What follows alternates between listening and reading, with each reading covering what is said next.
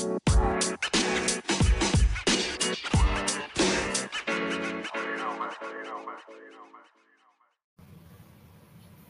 right, pencils still don't have to be down just yet. There is still uh, some time to go in the um, recording this live. We're recording this on August 2nd. This is the Guardians of the Future podcast. I'm Justin Lada. Willie Hood is with me as always. Um, yeah, there's still 10 minutes left as we start recording this in the trading deadline. So hopefully um, something will happen. The Guardians haven't done anything yet. Um, yeah, I guess we'll find out. The, oh, I'm, I'm sorry, Willie. I shouldn't say haven't done anything yet. That that would disrespect Sandy León. The Guardians have traded Sandy León to the Twins for Ian Hamilton. Um, yeah, um, that's the move, Willie. That's all they've done right now. Underwhelming. I, I I like Ian. That's Hamilton. that's a term. That's a term. Um, he's a reliever in the uh, Twins organization now, but he's bounced around quite a bit too. Been with the White Sox, I think, Philly, Twins, now Cleveland. So four orgs. He's only 27 years old. Uh, low 90s fastball. He's up to 95, 96. Has a slider and a changeup. Um, showing pretty good control this year too, but he's never really done much in the big league level. Maybe he's somebody they can uh, find a thing or two with and unlock it. You know, I said that about De Santos whenever they picked him up and he's been pretty good and added a little bit velocity. So you never know. Um, maybe that works out for them. But I mean, this isn't anything to be excited about. Obviously, um, I think there's a lot to talk about when uh, more so with the moves that haven't been made. I guess is what I'm really trying to say. Well, that's why you're here. You're here to have us break down the addition of Ian Hamilton. That's that's why you subscribe to this podcast. Yeah. That's why you you listen. You come to the site because we're even the smallest trade. We still find a way to to add something to the discussion. Um, oh my goodness, I can't believe. Um, are you? I don't want to say I'm surprised so far. We'll we'll continue to react live if anything does happen. It would be great if something did, but um, I guess we'll find out. There's still some stuff going on, Willie. Things are trickling in. Yeah, um, I saw uh, Syndergaard. Looks like he's going to be going to the Phillies, maybe, and uh, Fulmer yeah. is getting dealt. There's a couple of deals going on. We'll hear some right at the deadline, and and some stuff, probably some minor trades after the deadline that we'll hear about. You know, I'll remind everyone Mercado wasn't announced until about an hour and a half after the deadline, so um, seems like they were fairly late or right, right. at the bug last year on on one of the deals that they pulled off too. Maybe Luplow or um, the deal with Bat. No, that was the Battenfield deal. Um, or Straw. I don't remember which one it was, but one of them seemed like it was later into the day too. Yeah, yeah. Last year was the Straw deal. Yeah, I mean, things could trickle into the last minute for sure. Um, gosh, you hope they do at this point. It's it would not be great if they don't, but um, Yeah, there's there's not a lot going on. I I, I don't want to say I'm not I'm, I'm surprised nothing has happened, but um, I am a little bit surprised. I, I mean, I think the biggest hurdle today was there's not a lot of dance partners out there. Like if you, I look, I know other teams got things done. People are going to say, well, look, other teams made trades. How come Cleveland didn't? Yeah, that's true. Other teams made trades and Cleveland hasn't to this point. So um, that's fair. It's fair to say and criticize, but I will say, um, unfortunately, or or fortunately, depending on how you want to look at this, Cleveland, Cleveland in their situation is is probably not targeting a rental. We could see them go for a rental at the last moment here. I think there's some hope, some possible buzz of a connection to to Willson Contreras. We'll see. Um, but I think Cleveland was obviously looking to parlay you know, a lot of these these Rule Five eligible guys coming up in 2022, or guys that are on the 40 that they, um, you know, maybe want to clear spots from.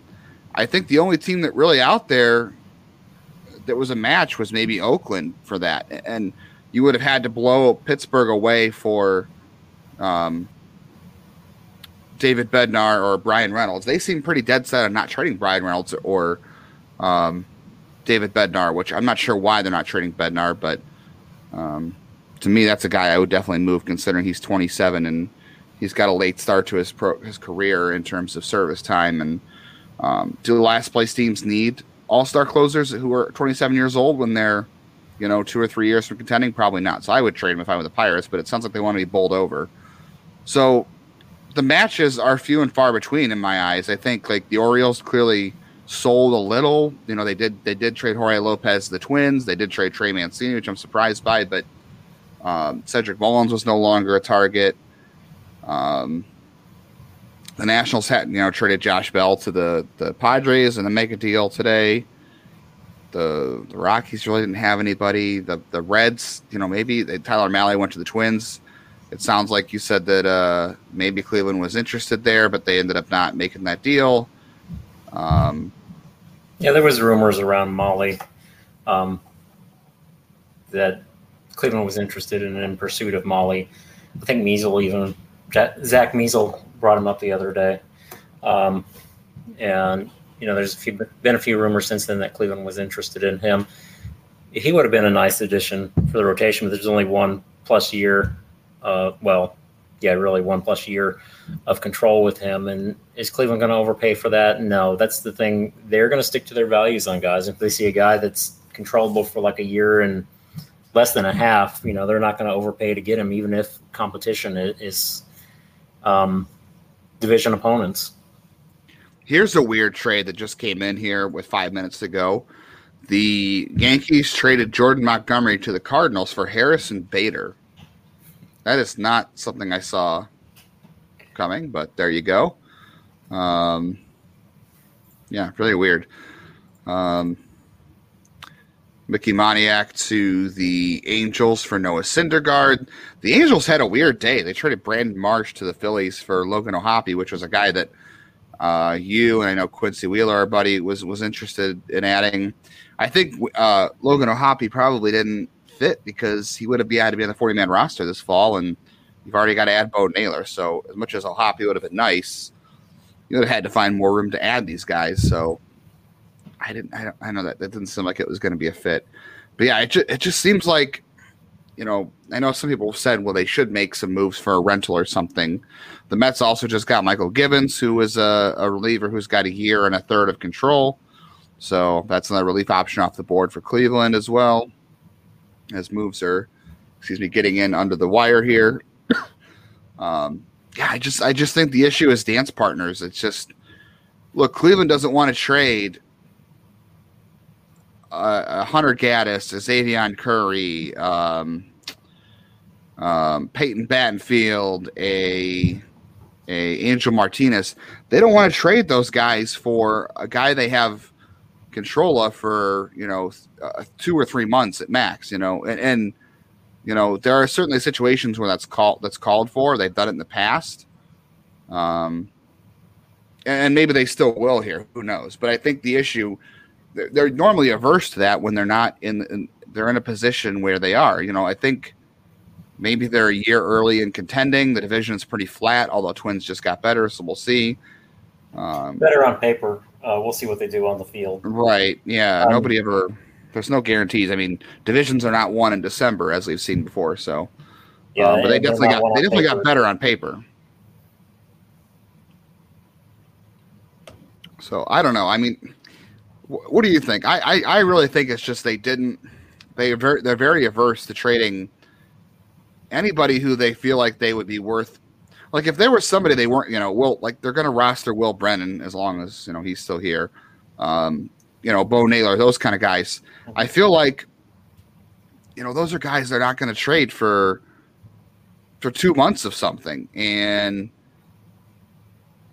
it just it just looks like maybe they couldn't find anything to add because they would have preferred to you know to make that turn that into someone like Sean Murphy or I don't know, Ramon yeah. Laureano. I'm not sure Ramon Laureano fit anymore, but you know there there were very few teams out there looking to to strip down their roster even further, and I think Cleveland really wanted a long term piece, and so far they haven't added that.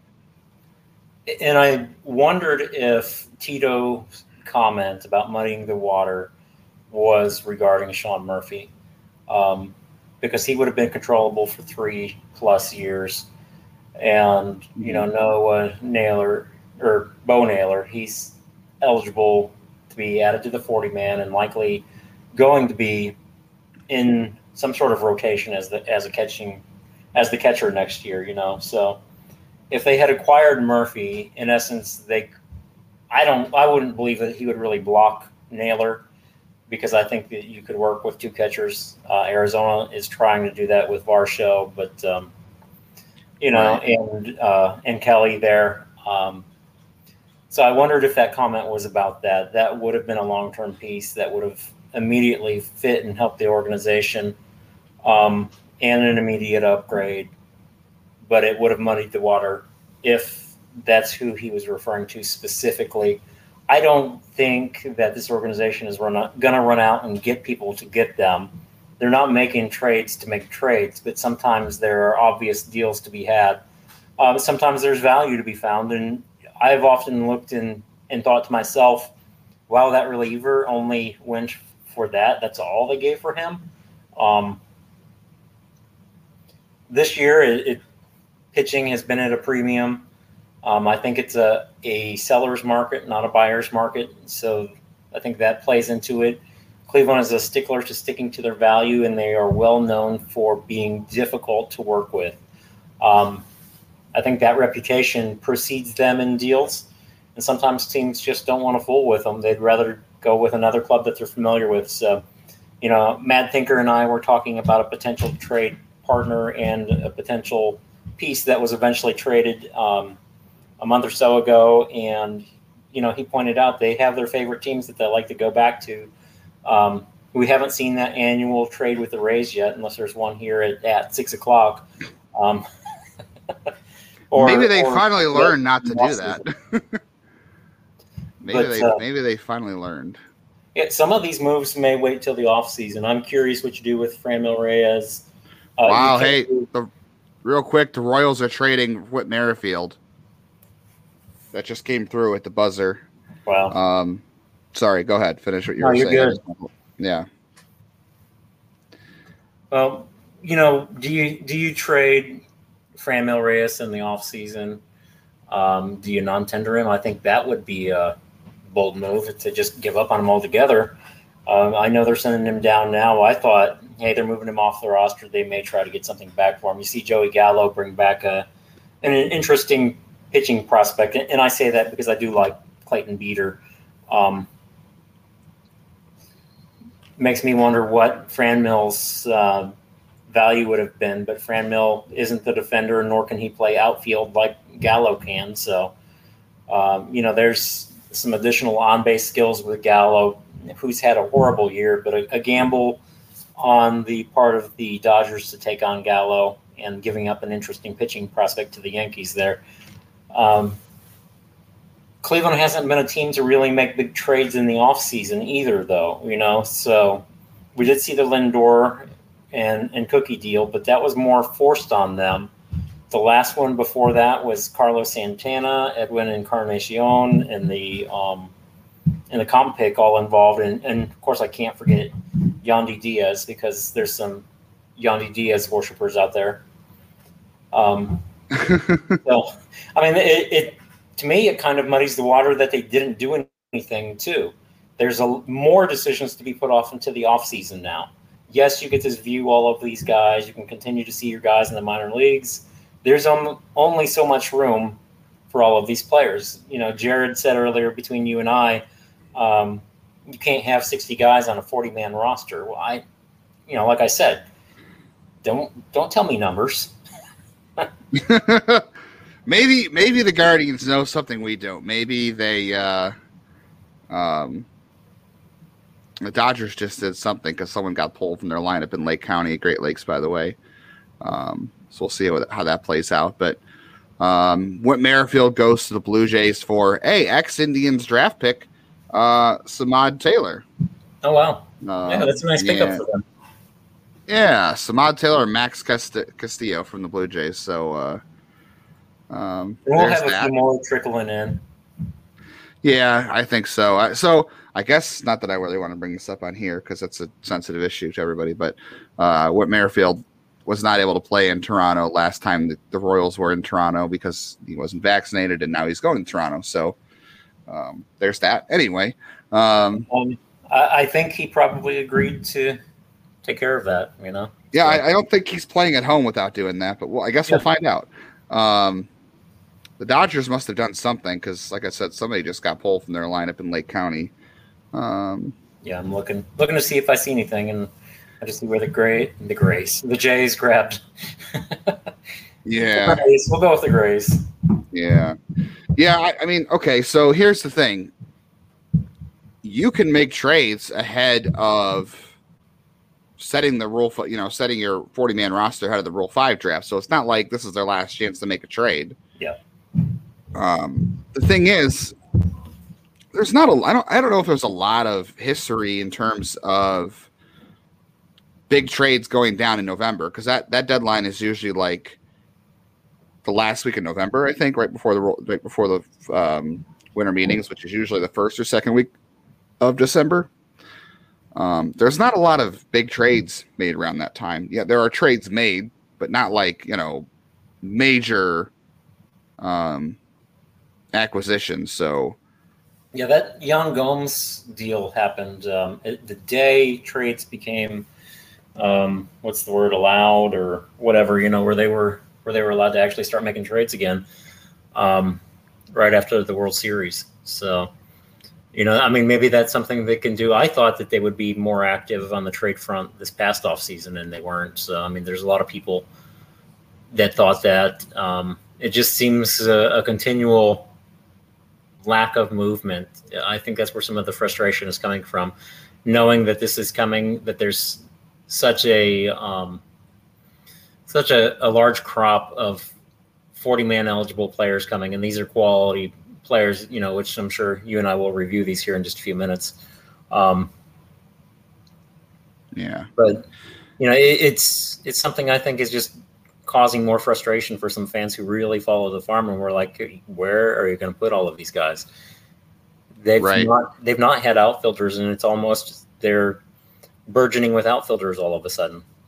Right. Um, Ken Rosenthal, obviously, it's six o'clock, it's six oh six, so um, I, I, things could trickle in if they got sent in before the deadline. But Ken Rosenthal says that um, uh, Willson Contreras and Ian Happ did not get traded from the Cubs, so there's that.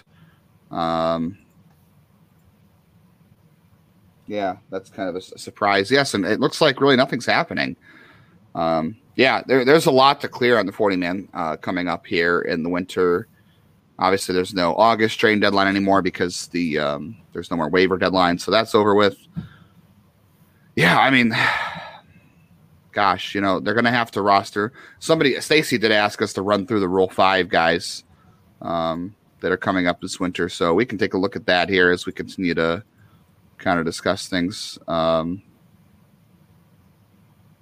yeah, there, there's there, it's going to be a problem. I don't know like I said, you're, you're not you're not necessarily like I said you're not going to trade a Will Brennan or a, Xzavion Curry or Hunter Gaddis for a guy you can control for two months. That, that's just not what this team does. Um, they don't. They just don't do that. Um, the examples I gave earlier of rental trades were like I'm trying to remember. It was Jay Bruce in 2017, and that was in August after they had lost Lonnie Chisenhall to an injury, and and, and not Lonnie Chisenhall. I'm sorry, uh, Michael Brantley to an injury. They were um, obviously that was their best year to win. They had the 22 game winning streak. They acquired Joe Smith. Um, you know, Andrew Miller wasn't wasn't a rental. Coco Crisp was. Uh, Joe Smith, like I said, was a rental. Those, those, you know, and they traded Samad Taylor. Just got traded again today. Uh, but Samad Taylor at that Josh point Donaldson? was in like, yeah, I'm sorry, they traded Julian Merryweather for Josh Donaldson. That was 2018. So, okay, 16, 17, and 18. 17 and 18, obviously, they were front runners in the division. The division was bad. They were clearly out front of everybody, and and they had they were going for it, right? And they had a need for Donaldson. Um, you know, like I said, Andrew Miller was a long term ad. Brad Hand was a long term ad. So they've they've had a history of, of trading for short term guys, but it's it's when they're in the position of being in first place. I mean, um, clearly in 2016 they had the momentum. I think this year it's a little murky. And that's why I said, you know, this it feels like they're a year ahead of schedule, right?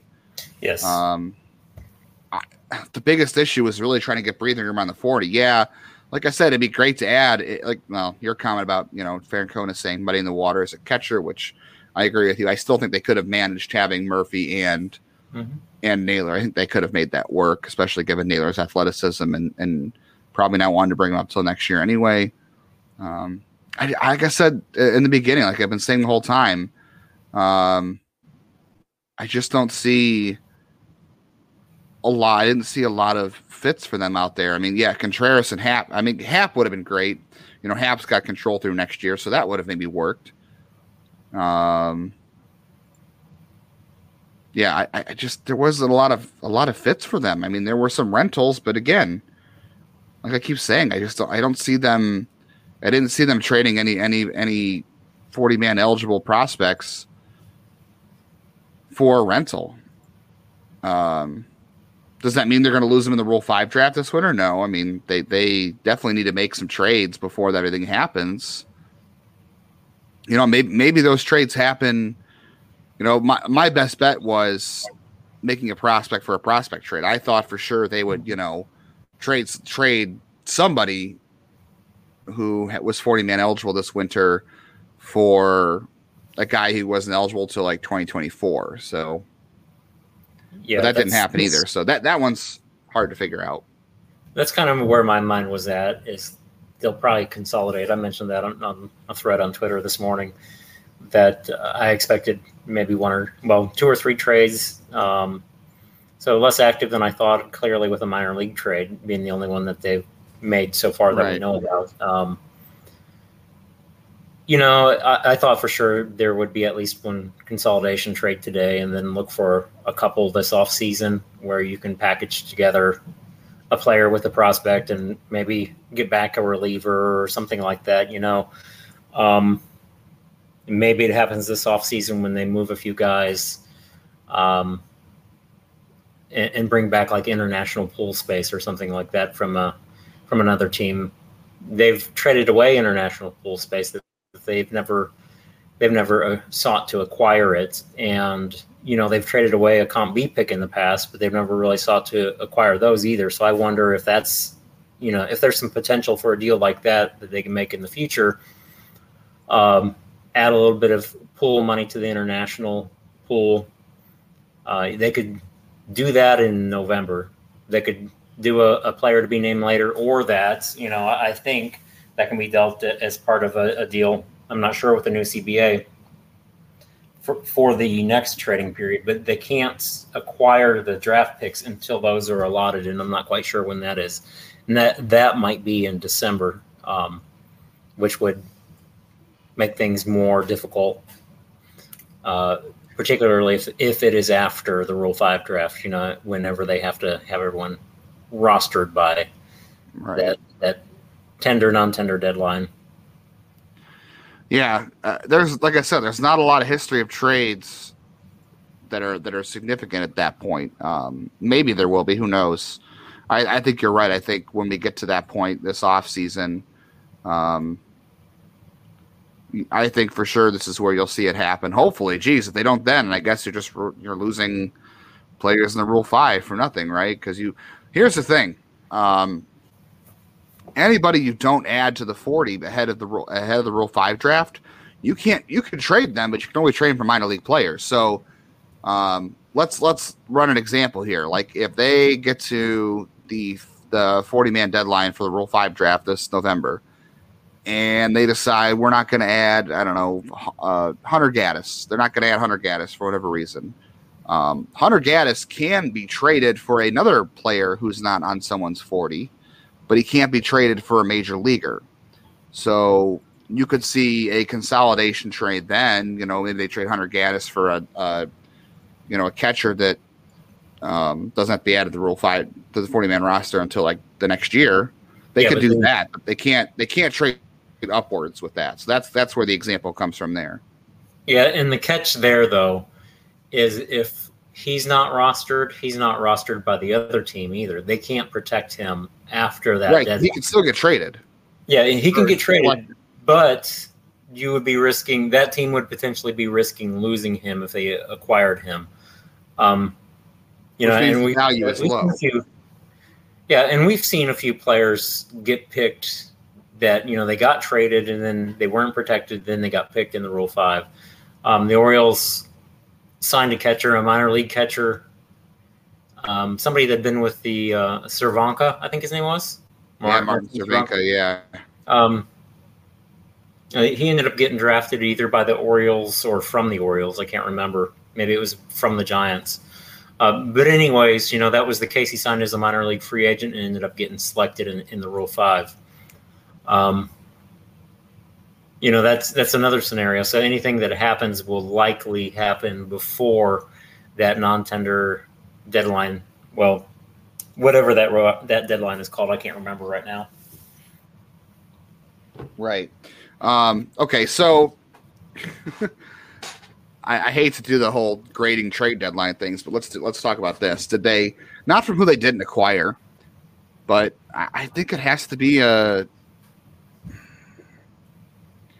I think it has to be a D for them based on the fact they weren't able to consolidate their roster issues alone. I, I mean that again, acquiring something they needed right now or in the future would have been great. But I think just for the fact they weren't able to consolidate their their roster issue at all, I don't know. This is definitely a D or an F. I think as far as deadlines go. Don't you don't you agree, or do you think that are we still in wait and see mode? I don't know. I guess it's hard to to, to grade not knowing that what offers were or were not available to them, but just not getting that done is really bad. Well, I'll I'll say this: um, we don't know what was on the table. The rumors of Murphy, rumors of um, Mahle. There's Right. always rumors with players. Um, I, I will say that you know Oakland probably floated it out there that they weren't going to trade him uh, until this offseason to get Cleveland to give more, or Yeah. that was really their their baseline, so to speak. That's that's how they were going to operate. Because I always tend to think of teams that that are in that type of scenario, always holding one more chip to get more for the future later. Uh, what's your next piece that you're holding on to? And you know, we've kind of looked at Baltimore that way and seen them deal away chips, and it seems like they don't have anything, and then another player develops and, and emerges, and they end up trading them away and getting more. Um, I think Oakland, once they traded Montas, decided to hold Murphy, and Cleveland probably wasn't going to pay the price um, that Oakland would have asked for. But I do agree with you that you can you can run two catchers out there. Um, right. I even dare th- to think that you could have all of Murphy, Naylor, and Lavastida on the same roster because of the positional flexibility some of these guys have. And you can still get them at adequate at bats, pinch hit role, um, playing first base, second base, things like that, DH, um, where you get the guys in the lineup and they're getting plenty of time where they where they're not looking like they're just part time players. I, I think it's possible would Cleveland do that though? I think maybe that's like I said, maybe that was where Tito was talking about that they didn't want to muddy the water. Um, but it muddies the water to me to not make these type of moves, the consolidation type of moves that you mentioned a, a second ago. Um, you know, I said I said not moving is standing still, basically, or not making a move is standing still. Um, I, I really felt like they stood still on some things. I think maybe they could be aggressive or more aggressive um, to get things done. Sometimes when you have players that you're going to end up losing in the Rule Five draft, I wonder if you're better suited just chipping them in on a deal or biting the bullet and and paying the extra. Though you never really want to set value that way. Um, they tend to do that. They will go in on on players when they feel like hey, we're we're getting ready to make that big jump. We've seen them make a few big trades in recent years. You know, Ubaldo Jimenez, Andrew Miller. They did go after Donaldson. They added Jay Bruce, so they have pushed in to get players. You know, while we've been critical in the past, most of those are deadline deals. So Yeah. Yeah, I don't know. It's it's like you said, standing still. I, that's a could have very much um, could have very much done something. Our friend Andrew Kinsman, who always is able to to check me on some uh, procedural rule uh, when it comes to rehabs and injured lists and things like that, wanted to know about um, beating the offer for Tyler Mahle from the Reds. That was the Twins traded uh, Spencer Steer, uh, Christian Encarnacion Strand, and Stephen Hajjar. Um, surely Cleveland could have beaten that. Yeah, probably. Um, I'd have to look. Mahle's got what a year and a half control left, I think. Yes, and, and there's been rumors in the past that Cleveland liked him. Um, when his name came up again this year, I was not surprised. In fact, you know, I said, "Hey, this is a guy I, have liked," you know, um, but I think it was probably a, a, value thing. What was Cleveland willing to give up? And obviously, it wasn't the package that Cincinnati wanted. Yeah, I'm trying to go through Fangraphs. It's taken forever. I know a little bit about um, Spencer Steer. Looks like all the hey, the Oakland A's did trade a catcher today. Willie, they traded Austin Allen. So you know, don't say they didn't say trade a catcher. don't say they didn't trade a catcher. That's that's why they were. That's why they signed uh, Bo Taylor the other day. Is because they they had to make that trade. They had to trade Austin Allen, who was at one time a prospect. Um, gosh, I'd really like this Fangraphs page to load, but it sounds like everybody has headed to Fangraphs to read all this stuff. So um, none of them want to load. I don't know. I mean, I'm trying to think of, off the top of my head how Cleveland could have beaten it. I mean, I'm just trying to think. Oh, Spencer Steer, I suppose you could have gone with, uh, gosh, any of the shortstops, Cleveland Scott, you know, Tyler Freeman or Gabriel Arias. Could have gone with uh, any any two infielders and a pitcher. Yeah, so I, I mean, easily could have probably come in on that offer, but um, how about this? I didn't see this one before. The Braves picked up Raisel Iglesias from the Angels for Jesse Chavez and Tucker Davidson. That seems like a um, a weird trade. They didn't get much. Yeah. I guess Tucker Davidson's good, but I think the Braves are paying a lot of Iglesias' salary because the Angels are weird. But yeah, I don't know. I don't know. There, there, there's definitely stuff Cleveland could have done. I just yeah, like I said, the value's tough, and I don't know. I just I, maybe maybe they're a little too conservative on on trading. You know, this this group they have is deep, but it's also just there's just so many issues waiting for them if they don't make a move. And I don't know if you okay. Let's say you make a trade come come November when you've got to clear up these spots and figure something out. Um, what are you what are you really getting back value wise? Because at that point, like you said, you're probably doing the same thing. There's not like I said, there's not a lot of history of trades where you are getting back significant major league talent in November because everybody is either a also tight with with 40 man spots like you know everyone everybody else has to fit prospects on their roster too right? So there's that issue and everybody wants to go into the winter meetings with open 40 man spots because A of the Rule 5 draft and B because they just want to be able to have the ability to be flexible and and add guys they like. I mean if a trade comes up and you like someone then you know you do it but um you know I, I it's very it's very unlikely you're going to get a, a major major league talent in November from a trade. I mean, has it happened before? I'm sure it has. I don't. I'd have to go back and look. I'm not 100 percent sure on that, but I think the odds are, are technically low on that because historically. But um, seems like something the White Sox have done um, a few years back. They made a, a, several big trades in November, early, out ahead of everyone anyway. Yeah, so it could happen. It's just it's. uh it's just probably a little bit more rare. Um, so, so I mean, what, what's your difference here? You hang on to, you know, four or five guys that people asked for, you didn't want to trade, and instead of making the trade now for something, whatever it could have been, you know, maybe you're trading for, like we said, international money, Um, you're trading for a prospect that you know is a couple years away, and you don't need to add to the 40 man roster, which you know it, that may happen anyway. That may happen in November because we thought it would happen today, and it didn't. You know, so your odds of getting somebody then because you held on to these guys, I don't know. Does the value really change? Like, are you really maybe you have more teams to to negotiate with versus there's a few maybe during the deadline. I don't know, and I think also, I think also there's a lot like you said, it's a seller's market, um, and there's a lot of teams hanging on because of this new wild card rule, which I don't understand. So, yeah, I think that's where you see Boston kind of going directions at the same time if anybody if anybody has any insight into what Boston did today, please tell me because I I'm lost. I mean they or this week they traded Christian Vazquez.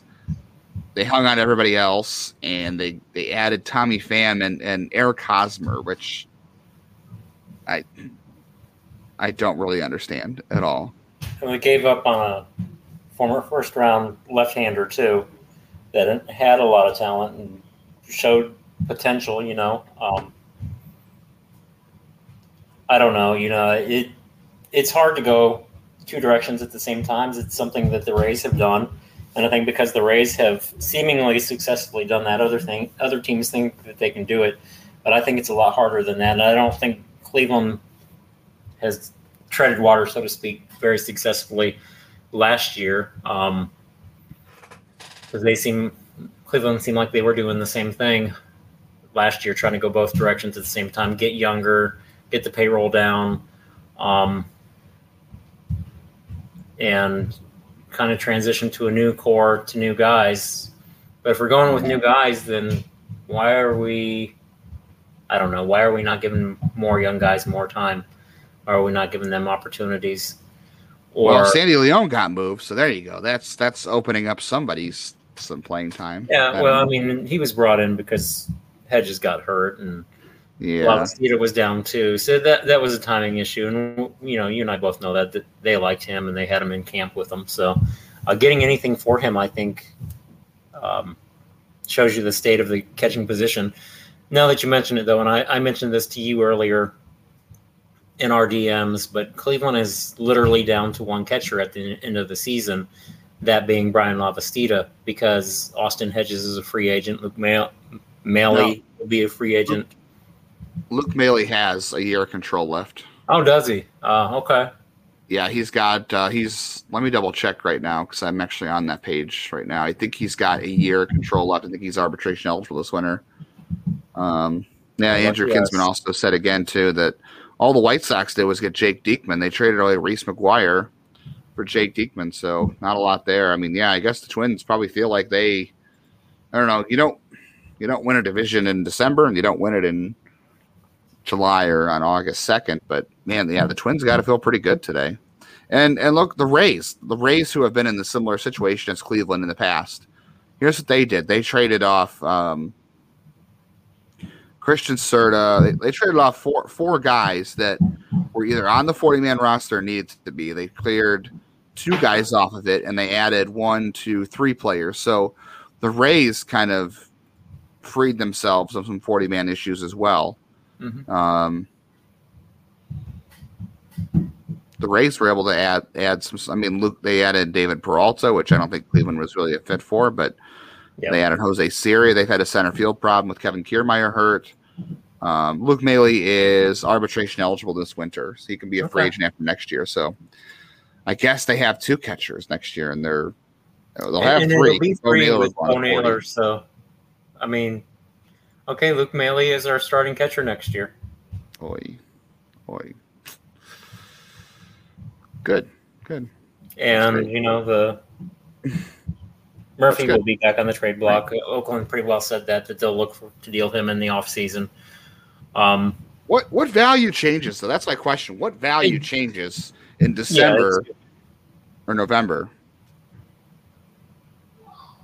I was more confident something might get done there. Just with the old rumors based on Matt Olson and in that configuration of that deal may be something that would work for Sean Murphy. Um, but I guess not. You know, I, I, I guess the A's wanted more talent just because of scarcity of position, and Mm-hmm. you know, every, everybody knows the A's are gonna move him. It's just a question of when.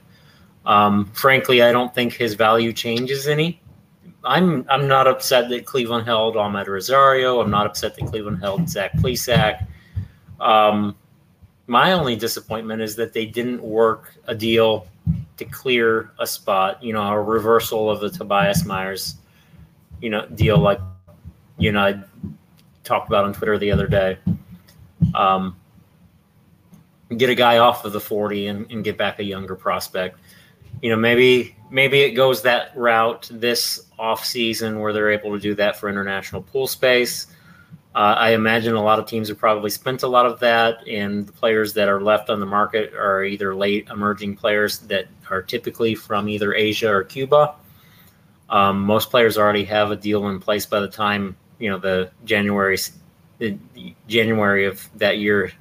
Well, they usually have a deal in place a couple years in advance, unless it's a player that uh, is coming on, onto the market from Asia or coming onto the market from Cuba.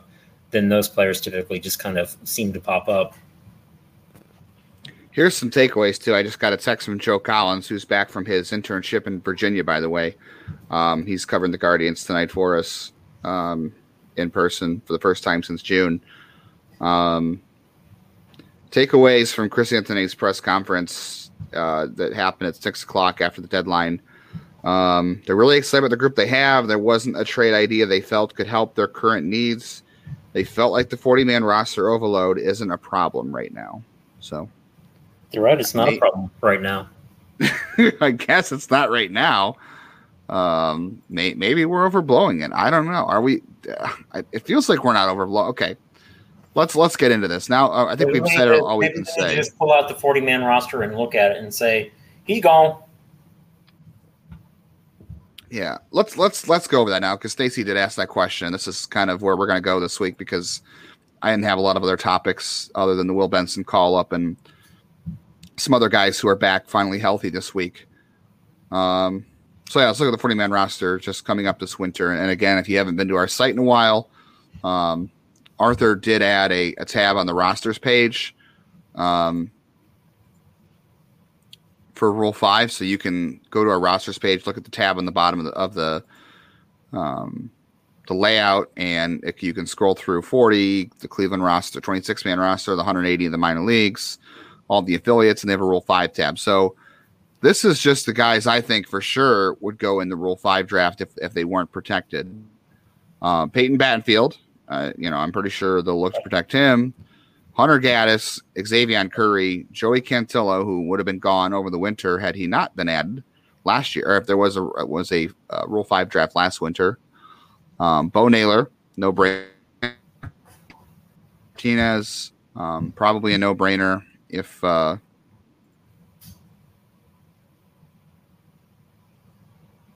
they depending on what they have at that point in time. Um, Will Brennan obviously having a great year. Um, and who's on the 40 man roster now, and we'll see how that goes. Um, those are guys for sure that would go in the Rule Five draft. I think all of them. Don't you, I mean, who who there would you not take a chance on in Rule Five draft? I mean, I guess guys, I would do it. Yeah, I, I think Gaddis goes, Cantillo goes, uh, Curry goes. Um, let me see. There's another pitcher that you mentioned. I think goes. Um, I think the one that they'll risk it with, uh, and I think he will probably be safe, is Ethan Hankins. Um, Bo Naylor will be added. Angel Martinez should be added. Will Mar- oh, Will Martinez, Will Brennan will be added. They've already added um, Will Benson, uh, Nick Mikla, Miklocek. Velocity, yeah. yeah. Um, velocity's down. I, I think they may risk it with him. Um, I could honestly, I could see them uh, non-tendering Luke Maile and then bringing him back on a minor league deal. Sure, Um, that clears a spot. Yeah, I think that clears a spot for him. Bryan Shaw will be gone. I think like Anthony Castro's gone. Um, Gose probably gets the axe this offseason. My Yeah, opinion, he wasn't great and barely holding on to a position. Now he's on the 60 day IL. Um, my opinion is he is likely off of the roster. You know, uh, Kirk McCarty will be gone. Yeah. Off. Um, I don't know how many spots that clears. Well, Uh, let's see. You just said you said Castro, McCarty, um, Shaw, Maile could be one. Is, who else was there besides those four? Those four. Um, So that's four spots only, and they're a full forty. Don't forget, uh, Gose is currently not on the forty because he's on the sixty, and they Yeah. have to re-add Cody Morris, and and the forty man roster is currently full. So they have to re-add Morris, which I'm assuming when Morris comes back, which he's close. Uh, he's in Columbus this week. He's had three rehab appearances in the ACL. Um, I would guess Morris comes back for for McCarty, so that's going to take up a spot. So you're really only at three. Yeah, and I, I think Reyes is an option to move in the offseason in some aspect. You can non tender him. I think they'll try to work a trade um, with him, hope that he rebounds, brings back some value for the club. Um, they probably took a few calls on him. Uh, I did see a trade rumor a week or so ago that basically said that they weren't getting a lot of calls on him. Um, that's why I floated out the idea of um, adding a prospect in with him and, and seeing what you can get back. But Cleveland probably still holds him in a higher value bracket, so to speak, than they would get back, uh, even in that type of scenario. Right. And and they're not gonna hey this they're not gonna sell low on him. I think they like you said early in the podcast we we know that Cleveland um sets sets a value on their players when they when they set a value they don't back off of it. They're not they're not going to meet you in the middle. You know, you say, "Well, we think this guy's worth this." Well, that's great. Um, Cleveland, if Cleveland doesn't agree, they don't they don't change their stance on a player unless they get the value equal to what they're looking for. Um, so if they still have any any sort of value on Franmil Reyes that's not trading him just to get rid of him, then they're going to hold on to get that, and that's what they do. Uh, ooh, Willie, are you are you you're still sitting down, right? Yes. Do, would you like more bad news on top of not making trades today? Go for it. You ready? You sure? I'm looking on Twitter now, so Oh, I um, haven't seen anything yet, though. But Joe said today in the press conference with Chris Antonetti, he revealed that uh, Daniel Espino is still pretty far away from coming back, and it doesn't doesn't really sound like he's going to pitch again this year. So well, that that doesn't sound great. Uh, so today just got a little bit worse. I know um, Rob Serfolio had said to me a couple weeks ago that they were expecting that they would see him in Akron again this year, but you know that Yeah. wasn't set in stone. And um, so well, yeah, with he's all not. that, he's Justin, not I- think I'm ready to call it a podcast and go to bed. Thanks, man. Oh, I know, I know. I, I, I did get a drink before we uh, we started recording, just because I knew this is how it was going to go. I'm sipping on an awful strong cup of coffee right now. Is it, is it decaf? Because if it's if it's caffeinated, It- you're, you're not going to be able to go to bed. Yeah, it's decaf. I, Yeah, I've changed my ways. I'm like, you know, why do I stay up until one o'clock and then get up at four? Yeah, if you're going, if you want to go to bed to forget this day, then uh, yeah, definitely, you know, keep the decaf going for sure at this point. Yikes, not not a great one. So okay, you you've essentially cleared three spots. You just said um, Castro. I think I think McCarty goes off the forty for Morris when he's got to be re-added. So there's that. Um, Maybe De Los Santos. Uh, no, it's mm, like I don't know. arm, you know. I guess they could. They do like him a little bit, so I'm I'm, I'm on the fence on that. I know other people keep saying, "Oh, maybe they can clear Ernie Clement," but I don't know. Ernie, Cle- I mean, Well, yeah, yeah, can- they're not going to Clement- clear. yeah, I, I don't see it right now. Alex Call Um, would be one. so- Um, Yeah, okay, there you go. Alex Call is one for sure. I think it would be an uh, easy one. So yeah, you've essentially got four spots to play with. Um, with Morris coming back for McCarty, I think. So you've got four spots. You've got Castro, you've got Shaw, you've got maybe Maile if they decide to non-tender him, which maybe they will, and then you've got Alex Call. And then we just said, let's see, Battenfield, Gaddis, Curry, Cantillo, Naylor, Martinez, Brennan. That's seven right there. That doesn't include um. I don't. I don't think they'll add Nick Enright or Nick or, or Tim Herrin. I mean, those guys could go in the Rule Five, but I don't think they will. So that's that's three too many guys, which you already have. And that doesn't include, um, you know, guys that you're still hanging on to from last year. You're still hanging on to, you know, Jhonkensy Noel and Richie Palacios and and Franmil Reyes if they decide not to move him. Guys that aren't aren't helping you at the very moment, and and Tyler uh, Freeman, Gabriel Arias. Carlos yeah. Vargas is on there too, you know, and I know yeah. some people have brought him up, and I would hate to lose an electric arm like that, even for any of that group, you know, that we just mentioned, Battenfield, all of that. I know we have them ranked higher. Right. I think Vargas has potential to be more valuable in the back end of the bullpen than those guys potentially do as a, you know, as a back end starter reliever type role for any of those guys. Um, but I'm not making these calls for some reason. So. yeah, same here. That's why. That's why I told Rob we, we we were talking about some players. I said, you know, I enjoy writing about this stuff. It's interesting to me, and it's it's fun as a baseball fan who who likes to think through the logistics of this stuff and roster building. But um, yeah, I, I I'm not sure I would enjoy having to make these decisions. It sounds like a lot of stress that I, I just don't have room for in my life right now. Um, yeah, it's tough. It's tough. Maybe you know, I, am with you on Vargas. I know people are going to probably suggest that and whatnot, but um, yeah, especially considering the fact they're probably going to get an extra option year back out of him. I know he, yes, uh, the fact that he missed Tommy time with Tommy John, they're for sure going to get an extra option year on him. So yeah, he missed the entire season. So losing an entire season to injury, typically, yeah. those guys get an option year back. So um, I, I think it makes no sense to to move on from him when you have that extra year back with him. Yep. Yeah, as like you said, I agree. He's an electric arm, and and even though we both think he's a reliever, we both think he can be a good one. And oh yeah, yeah, it's just tough. So yeah, I don't know. I mean, it, you know, do you trade some of these guys? Maybe. And well, I think that's where you start looking at other roster munitions, if you will, with um, Amed Rosario. Even they clearly didn't move him today does that mean that they're going to move him in December or November? Um, maybe. Uh, it seems like at some point they're going to transition away, and with one year of control, are they just going to let him play out his deal, or are they going to work an extension with him?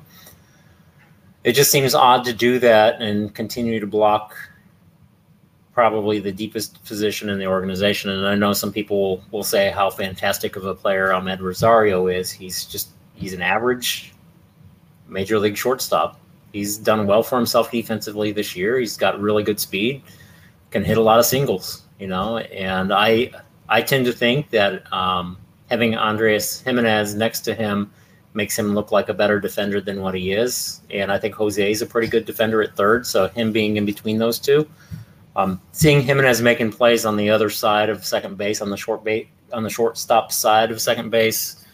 Um, just leads me to believe that Gimenez is shading him a little bit and helping him out defensively uh, because he's such a quality player that I think would provide even more value if he were the everyday shortstop. But that's not the case right now, you know. Um, as I've said, Rosario has had a fine year and he's providing value. And, uh, you know, it, does matter that a player is liked in the clubhouse. Um, you know, I alluded to bringing in vets the other day on Twitter, and I, I specifically pointed to uh, Blake Parker's um, influence on Trevor Stephan and, and, how much that has paid off for them. And you know, I, I think that's Bryan why Shaw. In, yeah, that's why Bryan Shaw is there. We all joke about him being the weatherman or you know um, not yeah. being a very good uh, opener or reliever or pitching anymore, but um, there is value and wisdom from a veteran arm in the bullpen with a bunch of hard throwing, talented guys. Somebody needs to teach them how to care for their arm, how to get through the ups and downs of a lengthy season. Um, no better than somebody that's done it and, and shown that they can do it and remain healthy too while doing it. So he's he's seen his better days. We all know that. But hopefully he can guide some of these younger arms through it while he's here. And, you know, who knows? They may keep him for next year with the option that he has. So. right. Yeah, I don't. I, maybe if it vests. Um, well, here's one that snuck into the deadline. This is a big one. Padres traded Brent Rooker to the Royals for Cam Gallagher, so another catcher on the move. That one snuck in. Yeah, I.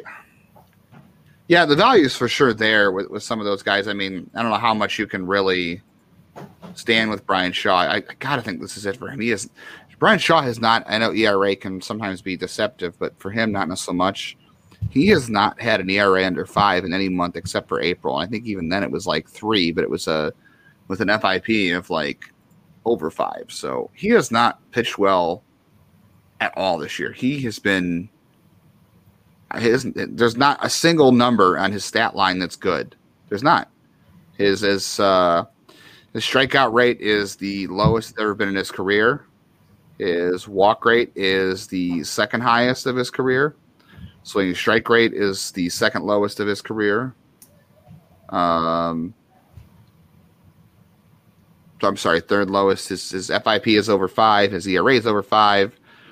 Uh, if you really want to squint super hard, the expected FIP is 469. That's definitely super valuable.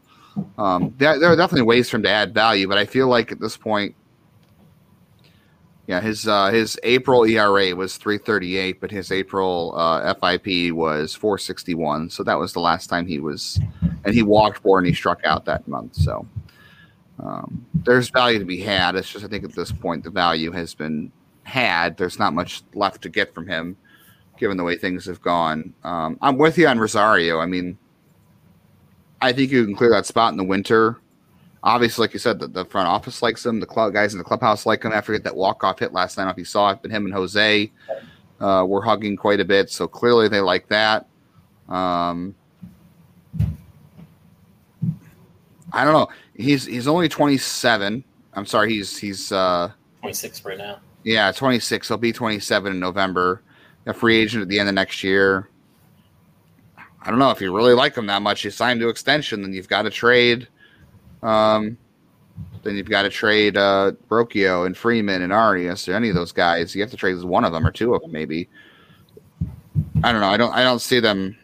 I don't see him hanging on to Rosario long term. He definitely adds value. He's definitely a nice player, but uh, he's making five million this year. Sorry, yeah, five million. So what does he project in arbitration next year? Probably seven, eight. Yeah, I'd say seven and a half, eight. Um, that would I just can't see them paying that.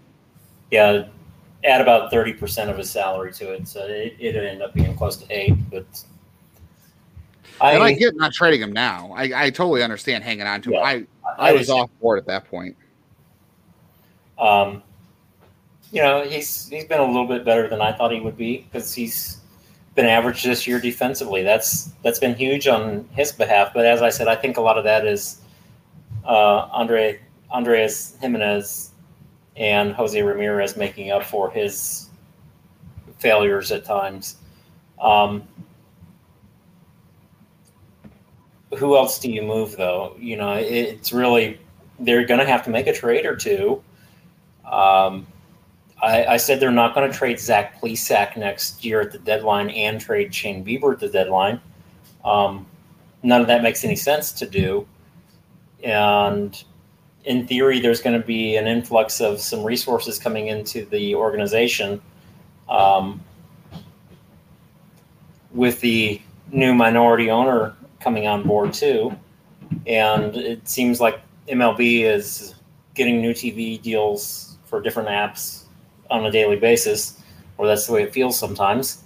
Um, so, you know, I, yeah. I can see uh, I can see a lot of a lot of things changing and, and them being very active in the trade market. But I, I think it's after the Rule Five before they can make those moves. In the meantime, they still need to consolidate. Maybe they're able to get like a backup catcher or something from who I don't know. You know, I, and right. maybe that means they can pick up a bullpen arm that has some value. Um, they may just risk it on a few of these guys and trading them, trade them to the, another team, basically for pennies on the dollar. Which I don't like that scenario. Um, maybe they can add value to someone and, and, you know pair a couple of these guys together, pair a Battenfield and a Curry, and bring back a, a left-handed Right. reliever for next year or something like that. You know, where you're not really um, feeling the crunch as bad. Teams are always Yeah. looking for pitching and look at the deadline. There's been pitchers going left and right, and some of them we've scratched our head like, why? Yeah, and they're again, they're as we said before, they're going to have to do it before the rule uh, five ro- or forty man rosters are set before rule five, so they've got to get it done quickly in the off season, which is uh, you know it's challenging for sure. They definitely didn't make things any easier on themselves. I don't know. I thought it was interesting that Cleveland that Chris Antonetti said they really weren't concerned about the uh, forty man roster at all right now. I'm not sure if that's just him playing it cool or what, trying not to oversell things, but. I don't know. Maybe, maybe they are planning on on clearing some space this winter. Maybe, like you said, Rosario and Maile and Shaw and um and McCarty and I don't know. Maybe they then Alex Call. Maybe they maybe they do get rid of Ernie Clement. I don't know. They got so many outfields in the roster. Maybe there is somebody else that they want to use in that role. You know, I guess we'll find out. Maybe they they don't have enough value on him to keep him over anybody else, which they shouldn't. Because if, if if it really comes down to protecting, you know, Angel Martinez and, and Ernie Clement, I'm protecting Angel Martinez personally. Yes, If it like you know, so maybe maybe that's the, the the decision they'll have to make when the time comes. Um, but definitely definitely disappointing today on a lot of fronts. Just really were hoping to maybe have a chance to clear some of this space and add to the team, even if it was something minor, but they didn't. Uh, what do you what do you think is said in the clubhouse at this point? You know, they didn't add anything of value uh, to the clubhouse at this point. Does, does that I don't know. Does that really tell tell the team that um, you don't believe in them? Are they would they have been more energized by adding something? I mean, I don't know. What do you, what do you think is said down there? I think it's a good question, and you know, I think this continues to be a developmental year. Um, I think that they'll say something that they trust them and they like the players that they already have in the organization and didn't want to go outside uh, of the organization for that, not wanting to overpay or you know they wanted to stay within the players that they have because they like the player group that they have right now to work with um, which I, I do think that is part of it. That's one thing I think is kind of getting lost in all of this is I, I think that the organization is actually in a really good place minus the catcher position. Um, Yeah. I, I think the catcher position is one of the weakest positions in the entire organization. Um, that's not a slight toward Bo Naylor. That's not a slight toward Bryan Lavastida. I'm not sliding any of the international players that were brought in the last few years, but there's a big gap in talent. Um, there, there's not that guy in high A or there's not that guy in double A where we can say, hey, they're just 20 years old. It's it, and it's going to take them a year or two. Um, you know, I liked Logan O'Hoppe or Ohop, whatever, however you pronounce his name.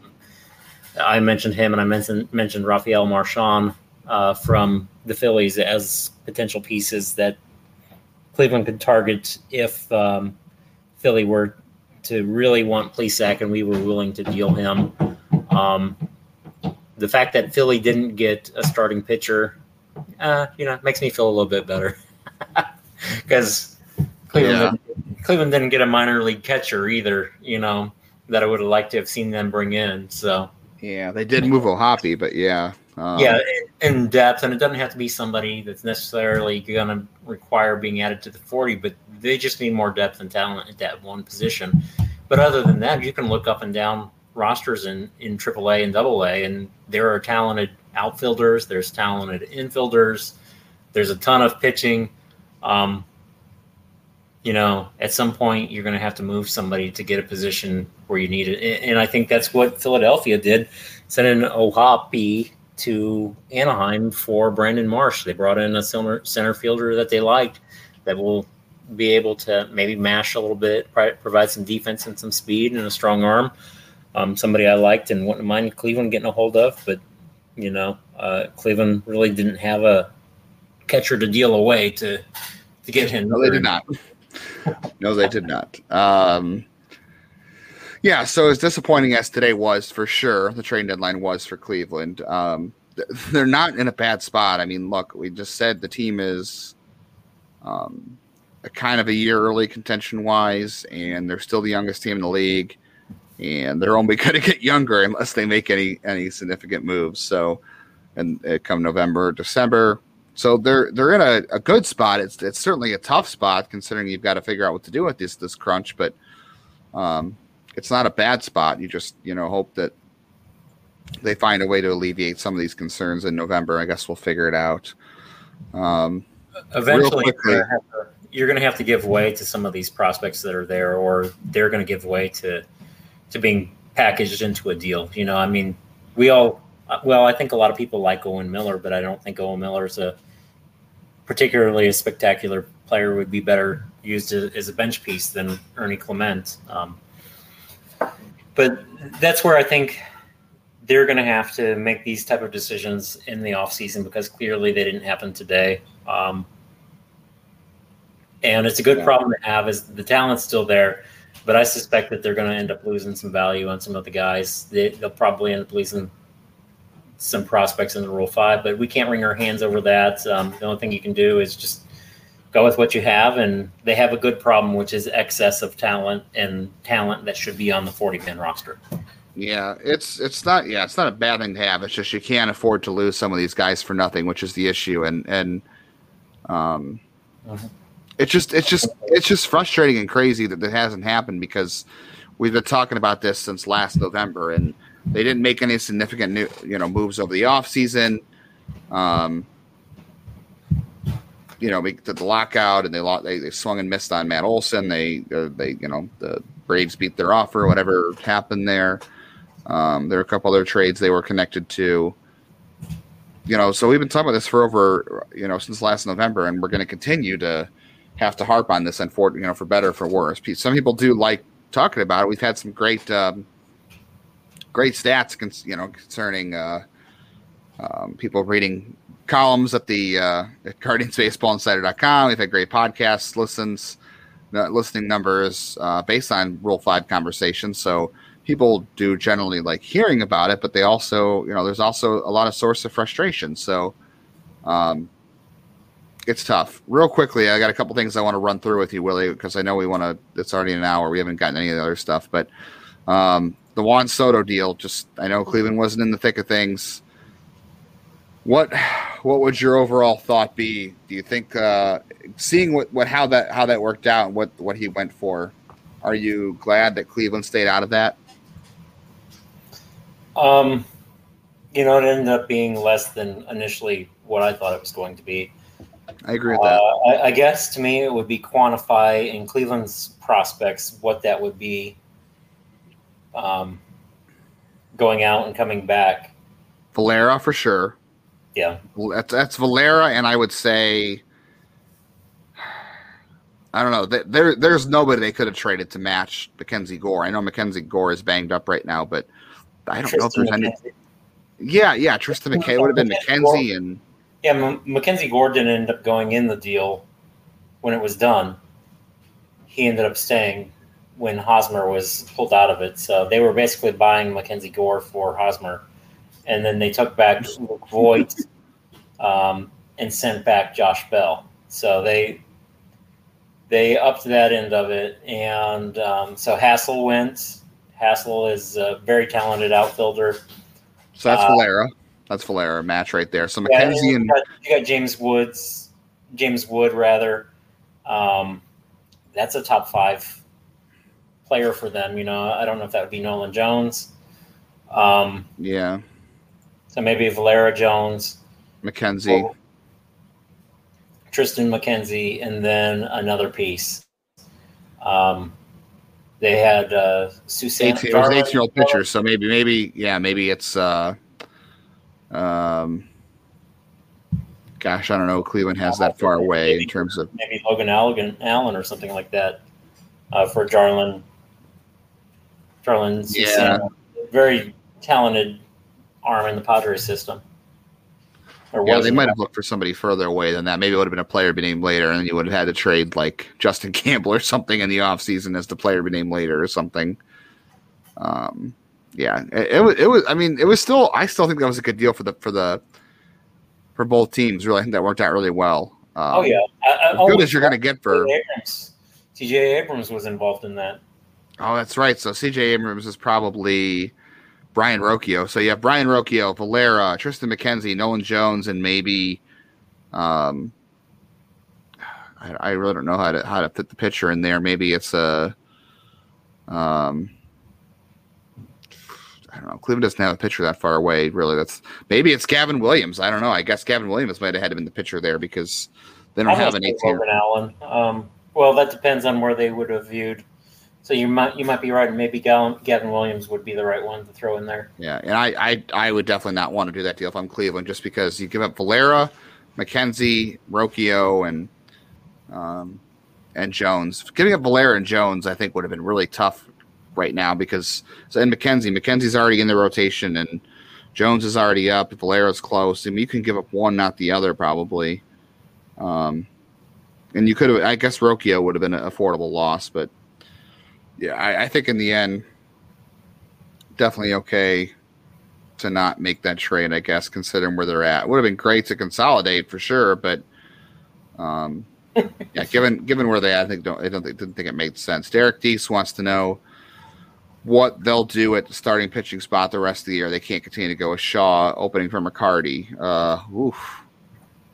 Yeah, that's right. Uh, well, they said Civale's supposed to be back in August, but he hasn't even thro- uh, started on a rehab assignment yet, so he's not going to be back in the next two weeks. So, um, Day well, they day. don't- what's that?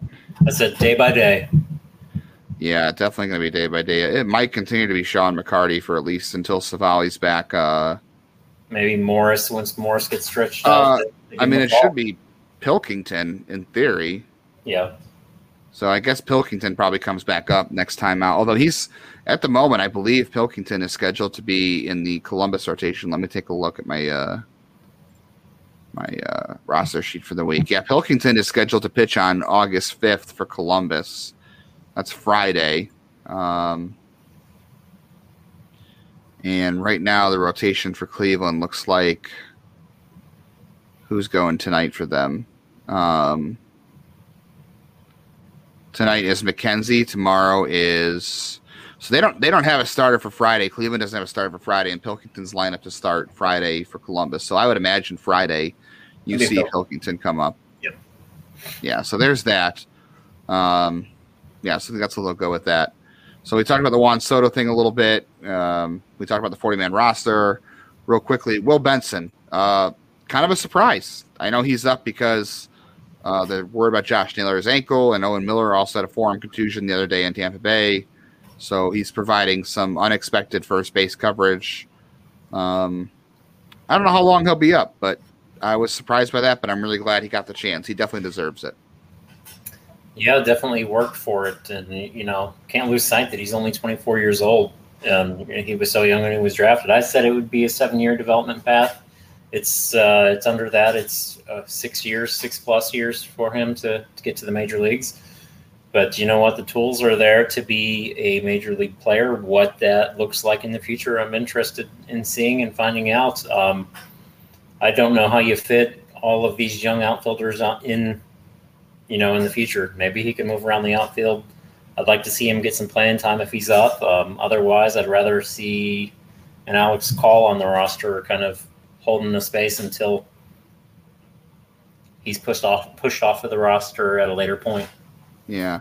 Um, I do think that now that Benson's on the 40, he's staying there. I don't think they would have made that move if they thought I they were gonna they were gonna they're not gonna DFA him off the roster at this point. Maybe maybe he ends up in a trade, we'll see, but um in November Yeah, that's a more likely scenario. Yeah, but he's definitely on the roster for the time, you know, for he's his roster spot does not come off now. That's the point is and that's the thing we keep stressing is every time you add a guy like this to the 40 man, you can't get him off unless you trade. So he's there. And, and if you trade him, the other spot. team has to be willing to take him onto their 40 man roster too.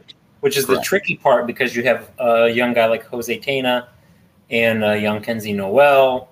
You got Will Benson on there. You know, all of these guys, when they are Right. dealt or if they are dealt, will have to go onto the other team's 40 man roster. So the perfect storm or the perfect scenario would be for Cleveland to pursue I don't know, maybe let's say a pitcher that they like. I'll use uh, Pablo Lopez as an example. Cleveland says, you know what? He's got two years of control. This is what we value him at. We'll give you Zach Plesac. We'll give you Will Benson, and I don't know, uh, maybe a, a shortstop, um, Angel Martinez, and a, somebody deep in the minor league system. There, you've cleared three guys. You bring back one, but you've actually just cleared two roster spots.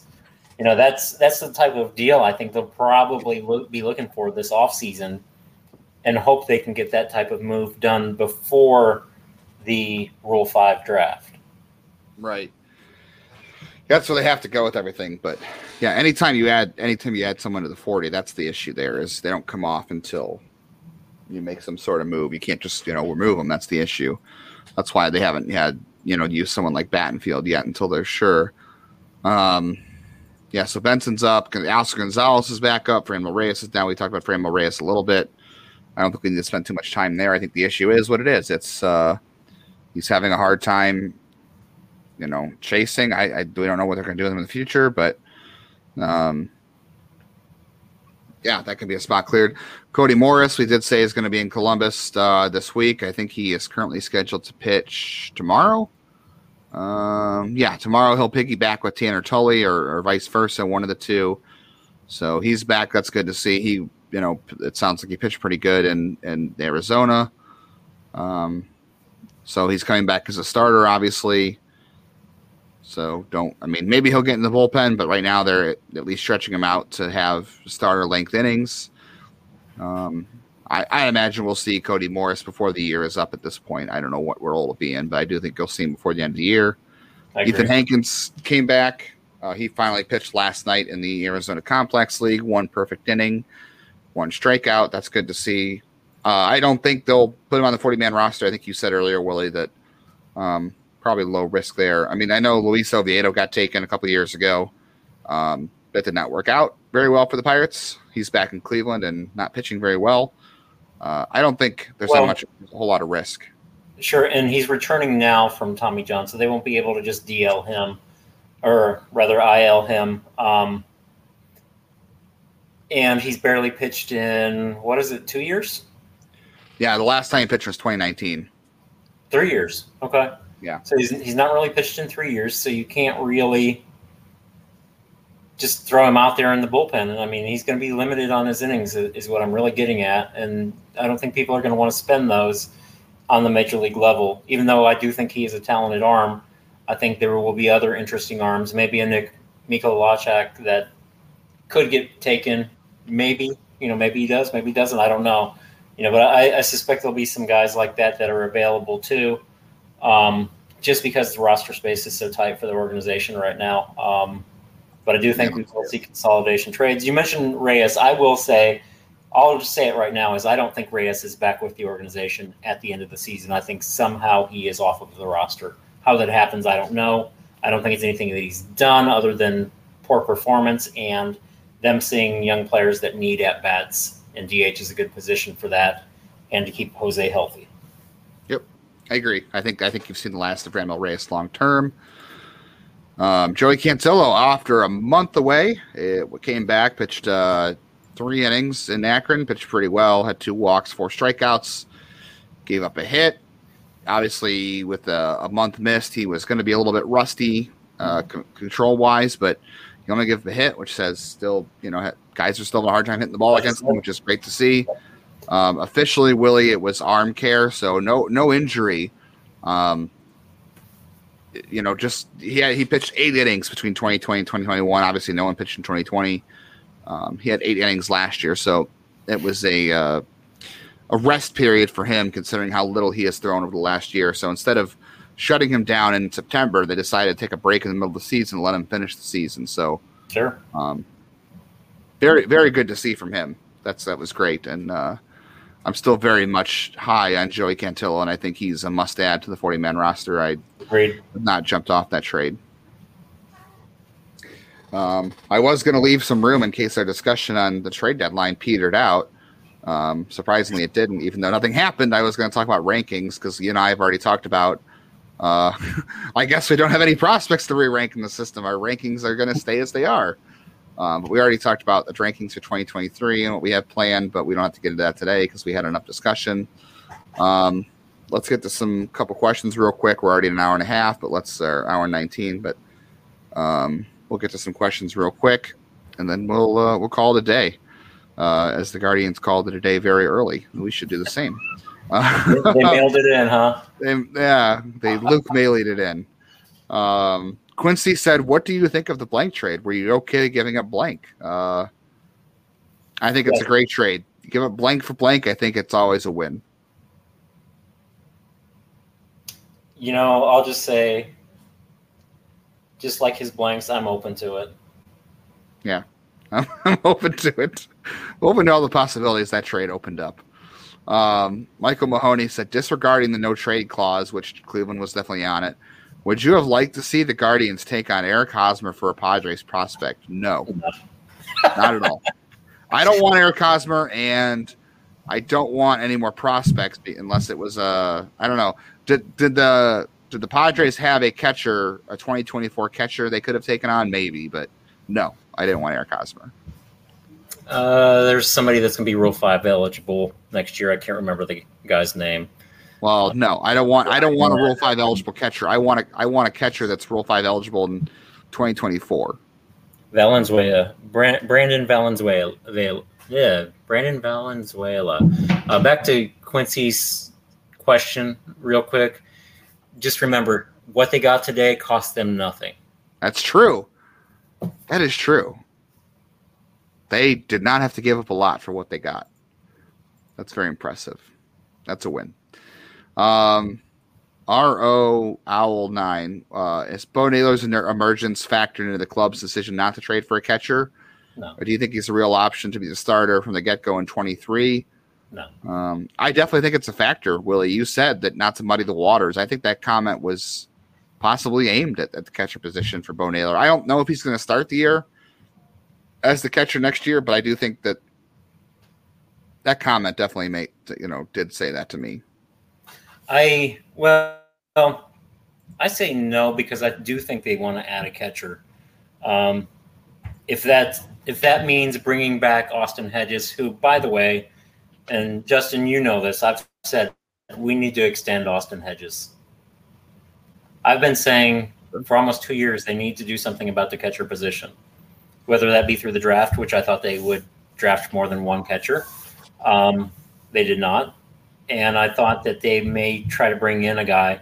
Austin Allen is the guy that I was actually thinking about as a as a possibility um, because he is yeah. a guy with a pedigree, and Oakland is moving stuff, and knowing that they had brought in Bo Taylor, and um, I thought once Montas went off of the board, Murphy wasn't going until this offseason. I will still say I think Sean Murphy gets traded this offseason. That could be to Chicago, the Cubs, who will need a frontline catcher you know, I know that they have a young catcher. I can't remember his name, but he had Tommy John surgery. Yeah. But, so, um, you know, they're. I'll say this: is they're going to be in the market for a catcher this offseason unless they extend Austin Hedges between now and then. I think Maile is off of the roster.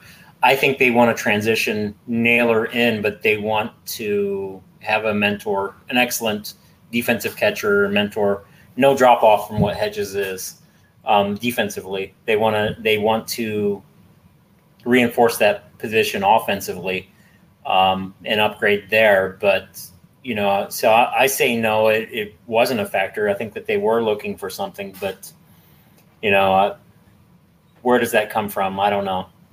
Right. Yeah, I don't know. Uh, they definitely do need to do something, and I imagine they're not going to have one, two rookies as the as the tandem next right. year. We'll say that. Yeah. So that that that tells you anything. Yeah, it depends on whether they go after Murphy or they go after uh, Hedges, extend, extending Hedges, or, or another veteran, stopgap veteran. But I do think, but yeah, if they go after Murphy, then I, I really don't know. It's hard to say. Um, it's really hard to say how that how, how that affects Naylor. But if they, I think at least not not doing it today at least says for now they were willing to bet on Bo Naylor being the future and not pay whatever price the Oakland wanted for Sean Murphy.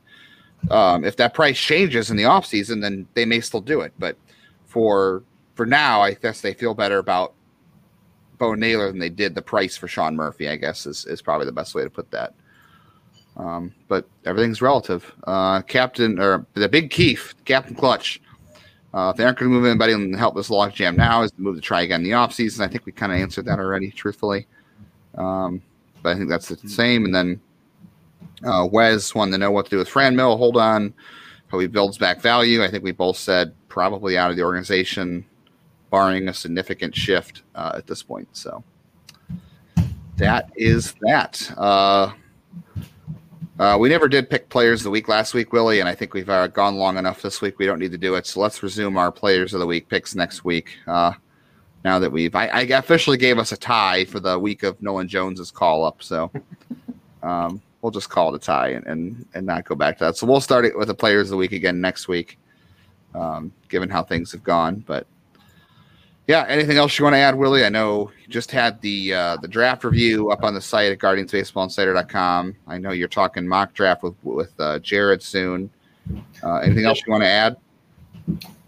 No, I uh, I always enjoy the drama that unfolds around the trade deadline. Our hope and aspirations is always high, and you know, it, know a lot of people are probably disappointed. Um, I will probably sound harsh saying this, but I felt like this team was pretenders, not contenders this year. Um, so I don't think it would have been right for them to go all in and try to win the World Series. I didn't see this team as that caliber of a team. Uh, I think that's that's the hope and the potential for the next few years. I don't like the term windows. Some people like to use because I believe that you can keep windows open by making the right moves. Um, so it, it's um, it's something I think to be excited about. Those that this organization has a ton of talent within. There's a few pieces lacking. I think that will come along the way. They just need to make the right moves, and you know sometimes you just can't lo- worry about losing talent. You're going to. It's a matter of managing the talent that you have and maximizing that for your roster. So, I think that's enough said yeah, definitely disappointing in terms of trades, but um, yeah, I, it's hey, we're not going to have a lack of things to talk about come November. We're going to be able to have lots of discussions around Rule Five, and like I said before, is it a little more frustrating that they haven't done anything yet? Absolutely, but um, last I think year people for a big trade too, though, Justin. I mean, like I said, if they were to go after a Pablo Lopez in the offseason or or maybe it is a Sean Murphy, you know, um, who knows? I, I, don't. I haven't looked at the future free agents and stuff. Who's who's going to be dealing pieces? Right. There might be a, a, trade to be had um, to bring in a piece that will catapult the organization forward, so to speak. Yeah, the, the thing to look at too is going in the offseason, who is going to be rebuilding. Like Oakland's still in rebuilding mode.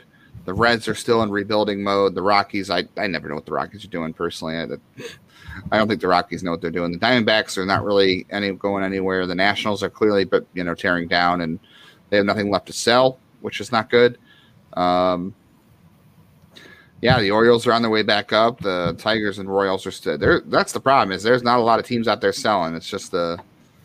I guess we'll see. It's going to be an interesting offseason. I think that's that's where everything is. Is that uh, um, like I said at the beginning of the at the beginning of the podcast, finding the right dance partner is is the hard part here, and that's what ended up happening today. And um, they'll have to work harder to figure it out in the off season. Maybe they go after, like you said, Sean Murphy in the off season. Um, Tyler Stephenson could be an option, although he keeps getting hurt. That's not ideal. So, um, yeah. So I guess that means continue to stay tuned to the site for more for more more Rule Five talk because that's uh, what we did last year, and we're going to be doing it again this year. At least this year, we don't have, the, don't have the threat of a a lockout hanging over our heads. Um, oh, you said goodness. you said the L word. I said the L word. Yeah, the L word. Uh, yeah, none of that. We're not not that nothing to worry about in that, that regard this off season. Plenty to talk about.